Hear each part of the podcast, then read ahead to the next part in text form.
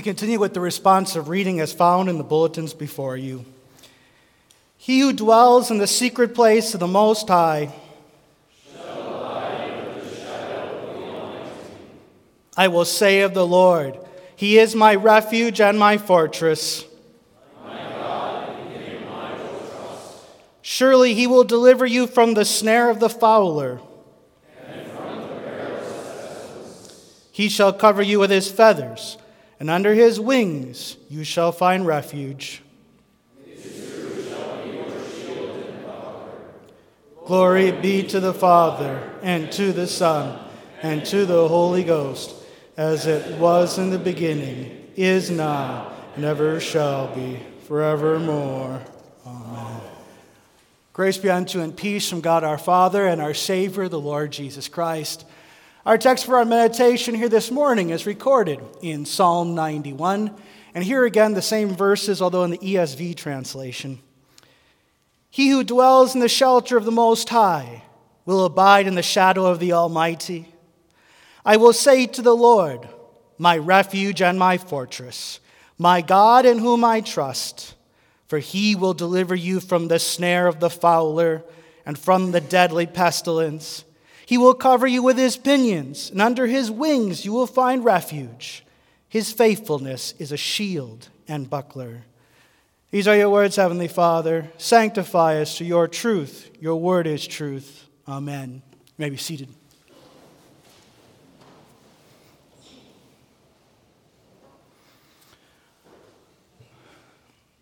In 1973, William Peter Blatty's best selling novel, finally debuted as a feature film. Americans lined up in lines for hours just to see it.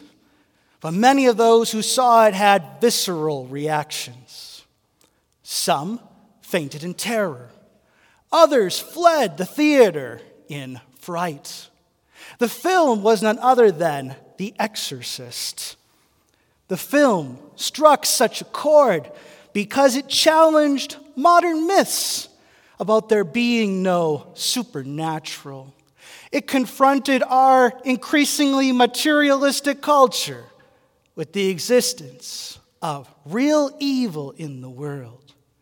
But more importantly, Blatty wanted to remind us that ultimately God will triumph over evil. This is the subject matter of our text for today. He who dwells in the shadow of the Most High will abide in the shadow of the Almighty. In the sacred scriptures, there are a number of examples of demonic attack. Such incidents are quite prevalent during the life of Christ. In fact, Christ not only casted seven demons out of Mary Magdalene, he drove an entire legion out of another. But as scary as demonic possession is, it's not the primary way that the devil chooses to attack. For the devil is a cunning adversary.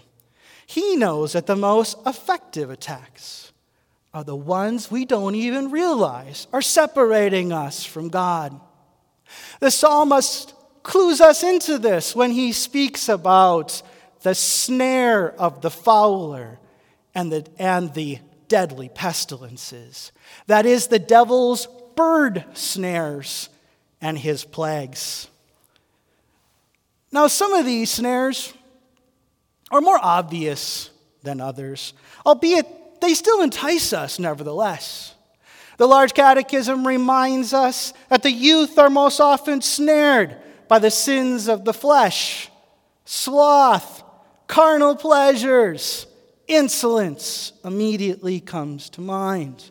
Whereas the so called mature are most often snared by the sins of the world, money, reputation, and power. The pestilence, is mentioned in our text, can be either literal or metaphorical. For the devil used the literal pestilence of COVID 19 to bring out the very worst in all of us. Remember? Remember how we selfishly used delivery workers at times to shield ourselves from the disease, how we turned on one another when one of us coughed in a room, or how we used COVID 19 often as an excuse to prolongly neglect our connection with the means of grace, as well as to neglect those who needed us most. But the devil's attacks are even subtler than these. Jesus' own temptation shows just how the devil tries to twist our faith in God's word and in his angels' protection. For too often, he's got us convinced that we can dally with unrepentance. After all, the angels are going to catch us before we fall, won't they? Too often, he's even got us convinced that we can wield God's word against the devil without ever really having internalized it, thought about it, or taken it to heart. You see, once we start treating God's word and his holy angels as nothing more than talismans or magic genies. He's already got a hold of us before he's even ushered us out the church door. Now, Psalm 91 appears to have had a liturgical function in ancient Israel, for it seems to be a litany for creating faith in God's protection. Not only that, it is meant to empower us rightly to wield God's word against the devil, flanked by God and a whole host of his holy angels. For the first speaker calls faith forth from the second speaker on the basis of this promise He who dwells in the shelter of the Most High will abide in the shadow of the Almighty.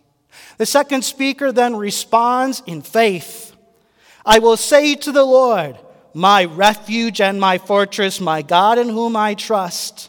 The first speaker then lists a whole host of reasons why we have every confidence to trust in the devil crushing work of our Lord Jesus Christ.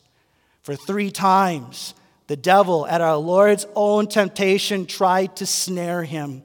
Three times, Christ responded back to him with his word for a starving Christ would not trade God's word for the devil's bread. Our Lord would not tempt God by jumping off the pinnacle of the temple just to see if the angels would catch him. He wouldn't even bow down before the devil just to avoid the brutality of the crucifixion. Not only that, but our Lord went on to beat the devil at his own game. For just when the devil thought that he had, our Lord beat. The Sun of Righteousness rose with healing in his wings and turned the tables on him. For when he thought he had the seed of the woman snared upon the cross, Christ broke the snare of death and crushed the head of the old fowler. This is why Christ, this is how Christ delivered you from the snare of the fowler and the deadly pestilence. This is why there is salvation and protection under his healing wings. Clearly, we have every reason to trust in God's protection. The myriad of metaphors that the psalmist uses shows just how secure that protection really is. He is our shield and our shelter. He is our refuge and our fortress. He's a mother bird. He's a shield and he's a rampart or a bulwark. Even his ancient names, Elyon and Shaddai, translated here as the Most High and the Almighty, show that his protection is on a league of its own. Now, this doesn't mean that we, this doesn't mean that we won't, that this doesn't mean that He won't send crosses in our lives in order to refine our faith. It doesn't mean that we can jump out of His protecting hand through persistent unrepentance. Rather, it means that he who dwells and abides with God will never be separated from his hand. It means that he who dwells and abides with God will never endure anything that isn't for his or her ultimate, eternal, and spiritual good. But how do we dwell and abide with God? We dwell and abide with Him through daily repentance and faith. For when we confess our sins daily and receive holy absolution, sin has no place to linger in our hearts and to choke off our faith. We also dwell and abide with Him when we make the promises of this protection litany our very own. Psalm 119 provides us a threefold strategy to do exactly that. First, it tells us that we pray for God to reveal to us the deep meaning of a given portion of Scripture. Then it calls us to meditate upon it so that it permeates our entire heart and our mind. And finally, as we put that scripture into practice in our lives, that scripture transforms us through the crosses we encounter for our good on the road of life.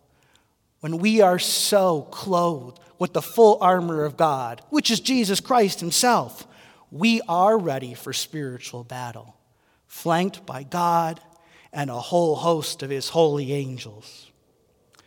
In 2010, M. Night Shyamalan made a movie where the devil torments a group of people in an elevator. Just when you think the devil had won, the main protagonist confesses his sins and is ultimately forgiven. The film rather insightfully concludes with a calm woman saying, If the devil is real, you know that God is real too. You see, the materialistic world of the Big Bang has no real means for accounting for good and evil. At best, it can really only speak about order and disorder. You see, good and evil are ultimately religious categories. When someone says something is good and evil, like it or not, they are pointing to the real existence of the invisible undergirding our visible reality. Fortunately for us, that ultimate good is none other than the triune God. He is the one who stands against all that goes bump in the night. And more importantly, He is the one that stands for you and for me. He who dwells in the shelter of the Most High will abide in the shadow of the Almighty. This is why we can confidently pray, Deliver us from evil. Amen. Congregation may rise. The peace of God, which surpasses all understanding, guard and keep your hearts and minds in faith through Jesus Christ. Amen.